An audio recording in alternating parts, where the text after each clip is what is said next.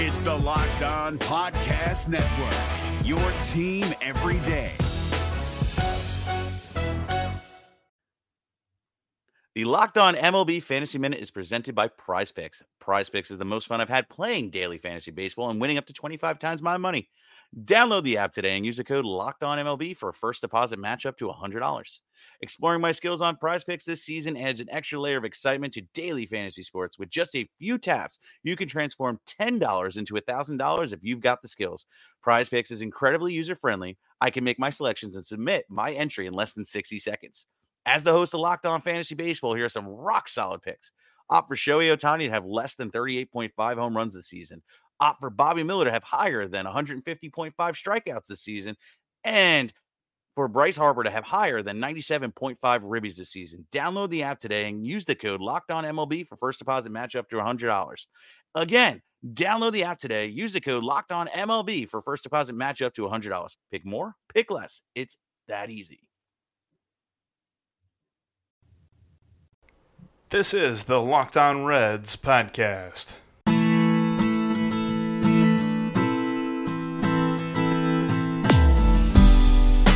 I'm your host, your cheap seat crony, your bench jockey with a beer. My name is Jeff Carr, bringing you the Reds every day.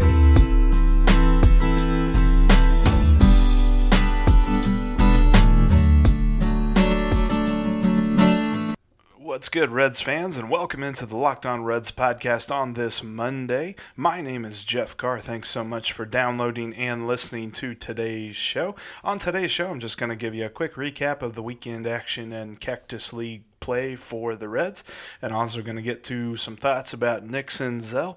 And we're going to start this week. I'm going to look at the rest of the teams in division in the NL Central Division, and today we're going to start with the St. Louis Cardinals. But before we get to that, make sure you subscribe on iTunes, Spotify, Google Play, and Stitcher, and make sure you look us up on the website at lockedonreds.com where we've got a new article up by David Pemberton. He's looking at the 2020 Cincinnati Reds, kind of looking ahead just a little bit and taking a look at what the Reds might look like a year from now. So check him out and more. We also got articles by Taj Simmons, Clay Snowden, and many more.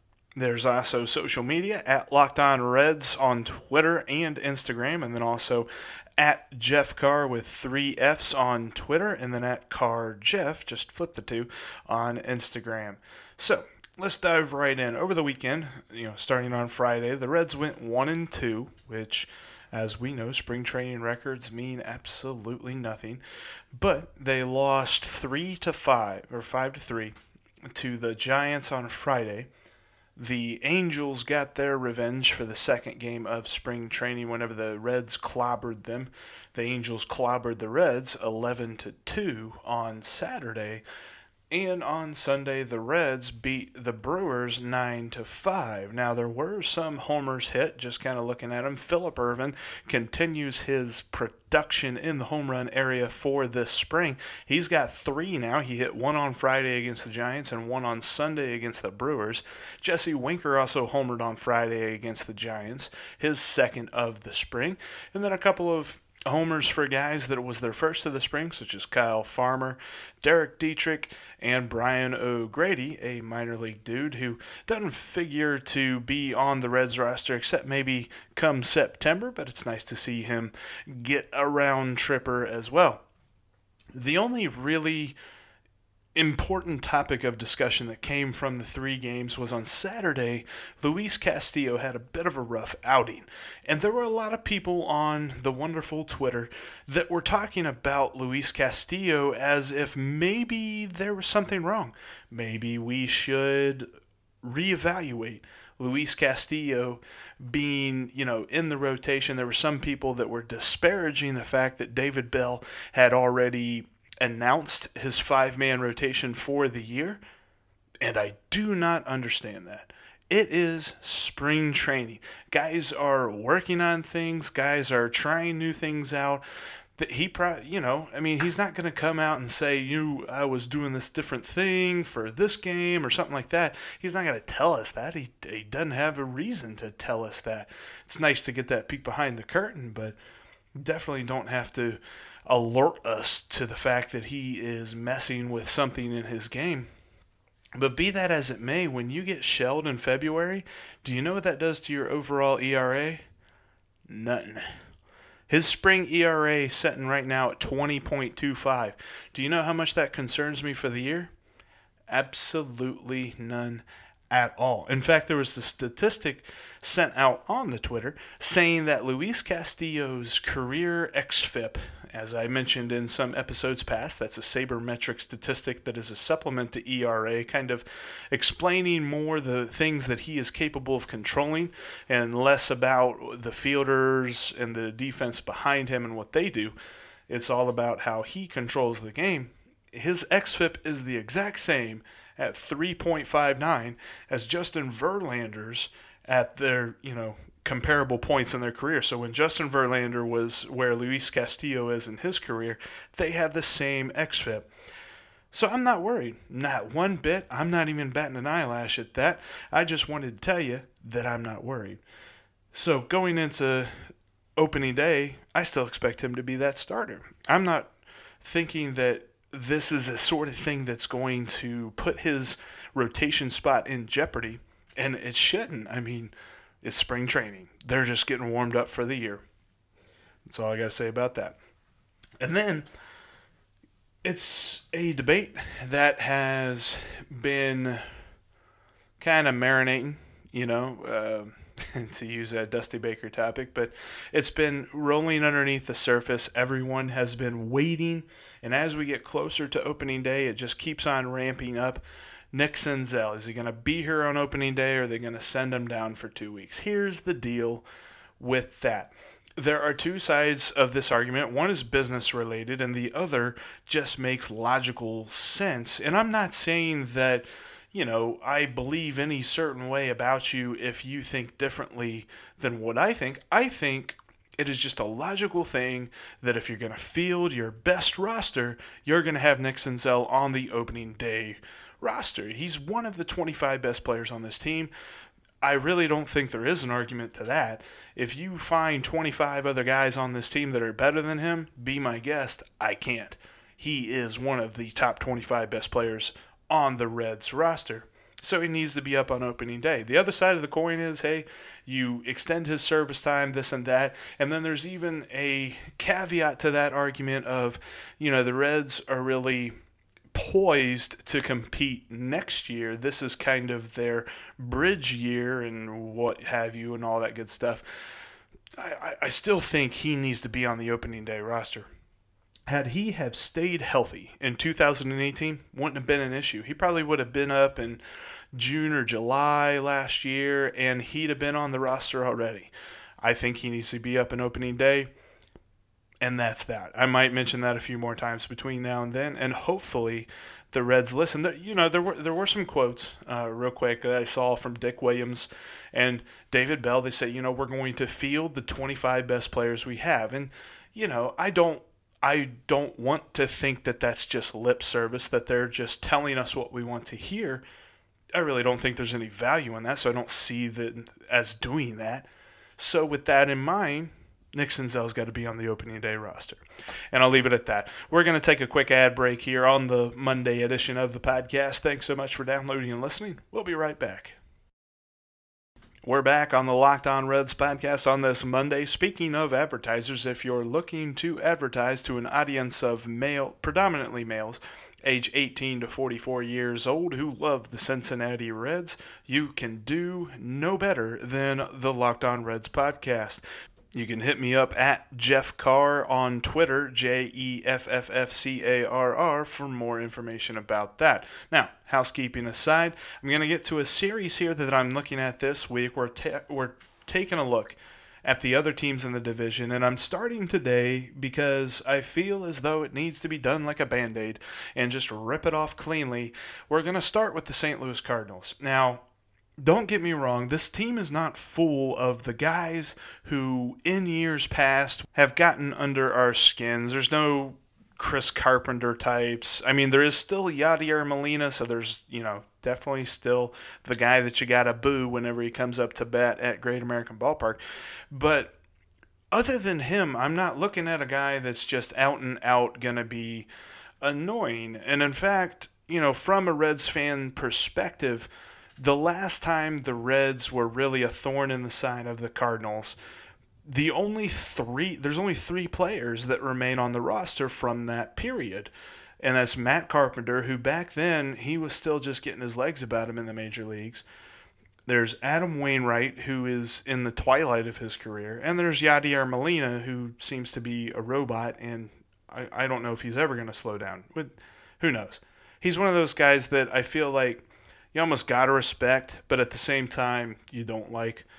At least that's my feeling on the nature. Anyway, I won't go into that. That's highly speculative. And if you ever catch me at the ballpark, we can talk more about that. Won't use podcast time on that any more than I already have.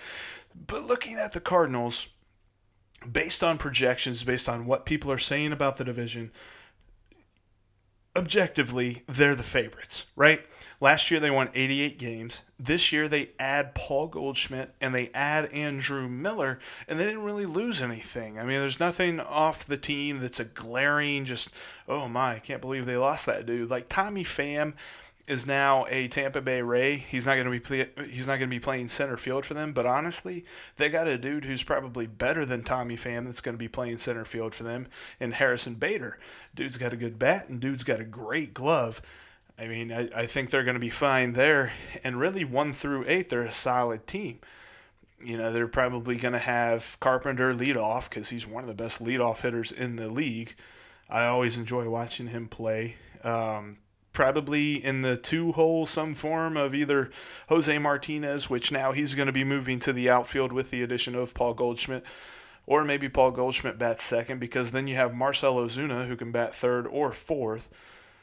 And you've got Yadier Molina who fits in there somewhere. You've got Paul DeJong. You've got Kolten Wong. Those guys that just really form the nucleus that is the Cardinals. And then on the pitching side, they still have Miles Mikolas, who's going to be 30 this year, but he had a great season last year with 18 wins.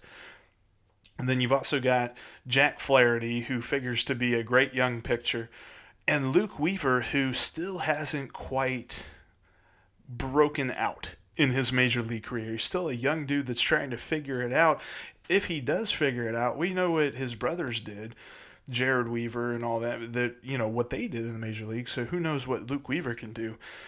Pitching, they're probably going to be pretty solid. I'm not super scared. Like, other than Mikolas, I think Mikolas is definitely far and away their best pitcher. I'm still not super worried about the rest of the rotation. Adam Wainwright is a shell of what he used to be. He's nowhere near as good as he once was. Think of that old Toby Keith song. But and, and their bullpen, you know, while they've got Andrew Miller and Jordan Hicks is going to slot in as their closer. I think Jordan Hicks got a little lucky last year. Sure, he's a fireballer that throws crazy speeds, but he only gave up two home runs in 77 innings. That's just not sustainable in any sense of the imagination. I don't see him doing that sort of crazy ratio again. He's going to give up a few more this year. We'll see what happens with him as he takes over the closer role because Bud Norris, who was their closer, I think signed with the Blue Jays uh, on a minor league deal. So, you know, because he went free agency and all that good stuff. But the the bullpen's going to be looking a little bit different there. And who knows? I mean, Andrew Miller has a lot of innings on that arm. We'll see how he works out for St. Louis. But they definitely improved. And looking at them, I think that, especially with the projection models, you know, we've seen that the Cubs have been anywhere from second to last place. We've seen that the Brewers have been anywhere projected from first to last place. So I think the Cardinals are probably the favorites in most folks' mind, and then just you know me looking at a you know a high overview. You know, if you remember the old NFL football games from the Sega Genesis, the blimp view, just way up high. Looking at this, I think the Cardinals are the favorites for the division, and definitely a team that the Reds are going to have a lot of fun with this year. It, it, they're going to be a measuring stick for how good the Reds have improved, I think, in 2019. And then just a couple of notes to get us out on this Monday. I noticed on MLB.com they broke down each team's best giveaway, best stadium giveaway for 2019. And for the Reds, they marked Thursday, July 18th against the Cardinals, the Yasiel Puig bobblehead giveaway as the Reds' best giveaway. And I love the note. I mean, it's I can see it being serious, but I can also see seeing it being a little bit of a troll move. But they said we are so fascinated to see what Yasiel Puig looks like in a Reds uniform that we want everything that can possibly prove it happened. I think there's some folks around the league that don't see him as a long-term fit for the Reds. We're all hoping that they're wrong there. And then looking at today's Cactus League action, the Reds take on the Cubs in Goodyear. Tony Santillan is slated to be the starter for that game.